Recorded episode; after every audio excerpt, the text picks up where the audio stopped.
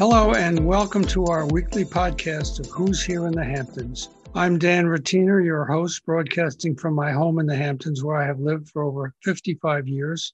I've written a dozen books about this glorious place, and I've seen it grow through the years from small tourist towns, quaint fishing villages, and a summer playground for high society to what it is today a world class resort for celebrities, artists, musicians, authors, and billionaires. In my podcast, I will bring you interviews with not only these people, but also prominent local people who have helped shape the Hamptons. My guest today on Dan's Talks podcast is Sybil Shainwald, the prominent and, dare I say, legendary attorney involved with women's health. And uh, she also is a longtime resident of the Hamptons. So, uh, welcome to the podcast.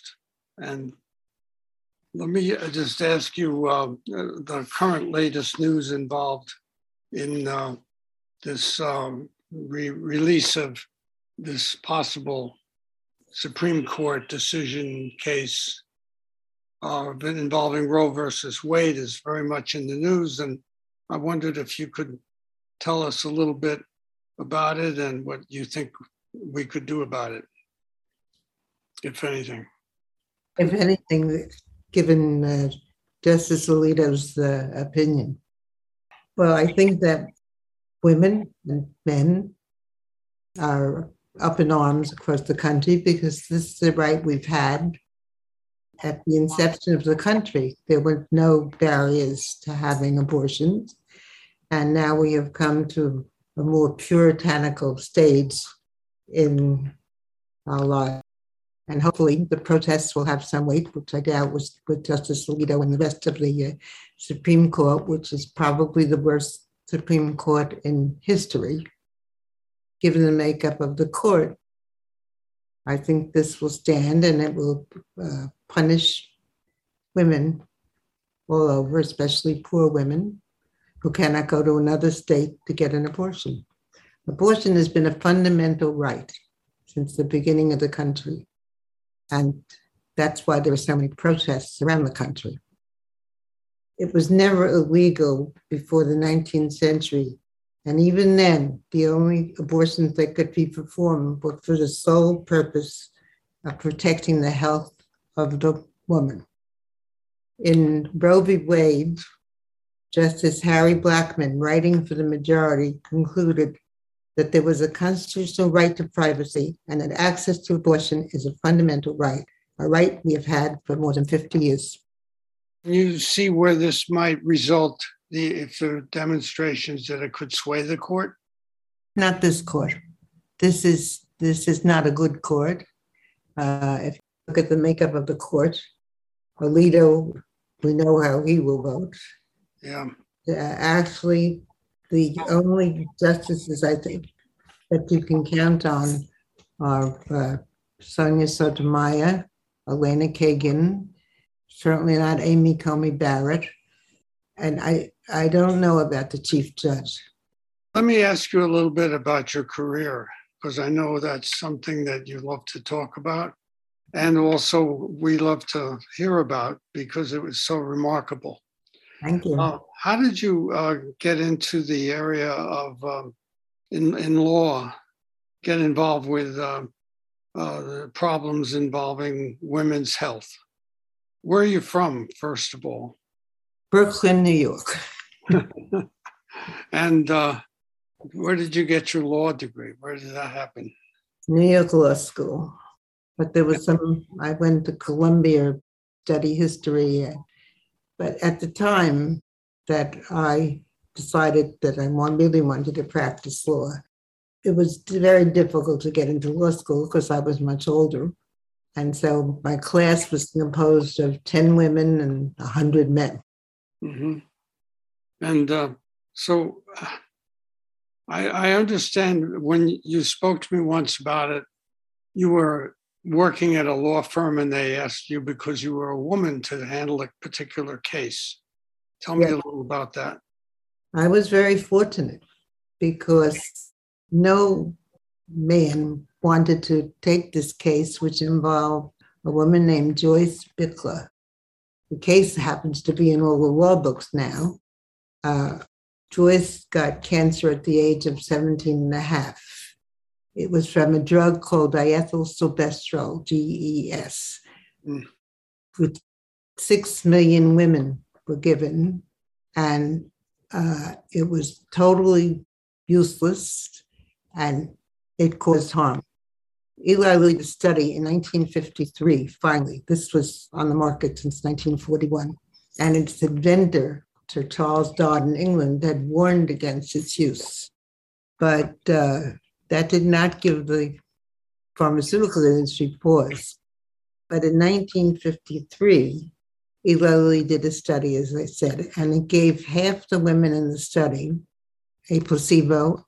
And it turned out that the women who had the placebo did much better than the women with this dangerous drug. So you represented them in a lawsuit? I certainly did. and uh, Many with that success, did you move out on your own? Uh, I did go out on my own later, uh, only because the men in the firm did not want to take women's cases. I wanted to take them. The senior partner was not so thrilled. So I decided that I would try to do this. From what I've been told by others, you wound up um, being quite successful. This was, uh, to say the least, on behalf of your clients. And um, yes.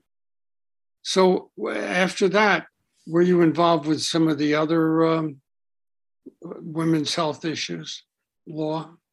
I represented women from Brooklyn to Bangladesh with the uh, Dalkon Shield, and uh, I was fortunate to get equality in that litigation. So my picture hangs in Dhaka. Is Dhaka in Bangladesh? Is that yes, yes. And what have you been up to uh, more recently, in recent times? Your lecturing? Yes, lecturing, writing, speeches, giving speeches, opposing the current worst Supreme Court in the history of the country. Yeah.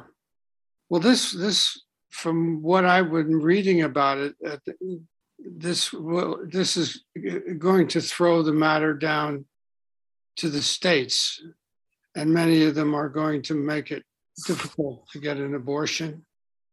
Uh, it's a new, new, new game. But I think there's far more transportation possibilities for the poor to get to where they need to go. I think than it was years ago. Do you think that's the case? Why should they have to do that? They shouldn't have to do that. Abortion was not illegal in the U.S. before the 19th century. And even then, the sole purpose was to protect the health of the mother. In Roe v. Wade, which is going to go by the wayside, unfortunately, I think. In Roe, Justice Harry Blackmun, writing for the majority, concluded that it was a constitutional right to privacy and that access to abortion is a fundamental right, a right we had for more than 50 years. Now, 26 states have trigger laws so when Roe is gone, more than half the country will outlaw abortions. Is there anything we can do that you can do? That I can do? I think women and men, you've seen pictures of the marches, I'm sure. And um, there are still, I do know some justices on the, on the court and uh, I've been in touch with Nancy Pelosi and Carolyn Maloney and liberal thinking people. However, I think that this is such an outrage. And we'll see, this is not the final opinion that just came out, but I believe the final opinion will be more or less like this. Uh, Larry Tribe says this is the worst court in history. And I couldn't agree more. Um, let's talk about something nicer. uh, what uh, I wanted to ask you about is how you first um, decided to come out to the Hamptons and how you like it out here. I love it out here. I can answer that part. it's a wonderful place, really wonderful, especially when I get Dan's papers. I decided to come out to the Hamptons, I think it was in the 70s, because I worked for a man who had a little apartment in Westhampton. And I said to my husband, It sounds very good. Why don't we go out and look? Yeah. So we had a small, very tiny apartment on the beach to begin with in Westhampton. Then we moved to Southampton. What do you enjoy doing? What are some of the favorite things you've come to enjoy over the years and have enjoyed? The whole uh, atmosphere of the Hamptons is so different from where I live in the city that it's a pleasure to be here, to spend some time here, to know Dan and his wife and other friends. It, it's a it's a very nice, it's a beautiful place and very enjoyable and has a lot to offer. Culture, which I don't think when we first came here there was there's much more now. Yeah, there is. Mhm. You've been involved in a lot of philanthropic uh, activity too, I know. And I wondered what some of your favorite uh, causes have are that you've been able to donate money to. Well, I donate money to different things. I went to the opera with Ruth Bader Ginsburg, Washington Opera. I um, am a member of the boards of art, for example. I'm very interested in art and especially uh, art by women, which is what I collect.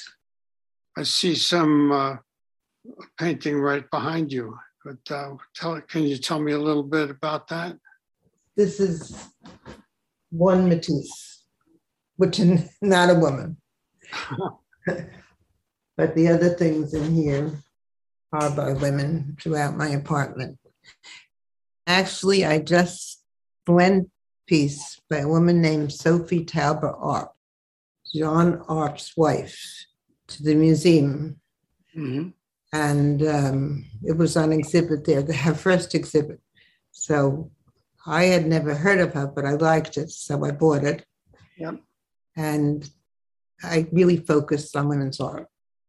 What was it like uh, growing up in Brooklyn? What was it like back in the day? Did you go to Ebbets Field? Yes, I did. Ladies' Day at Ebbets Field.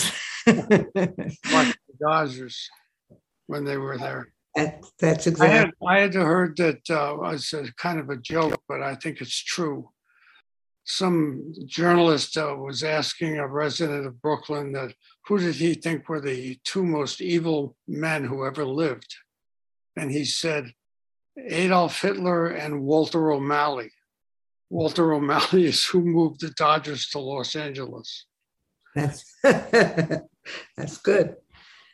And um, where did you go to high school?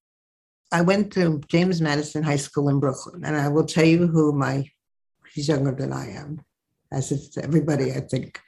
But Chuck Schumer, Ruth Bader Ginsburg, Bernie Sanders.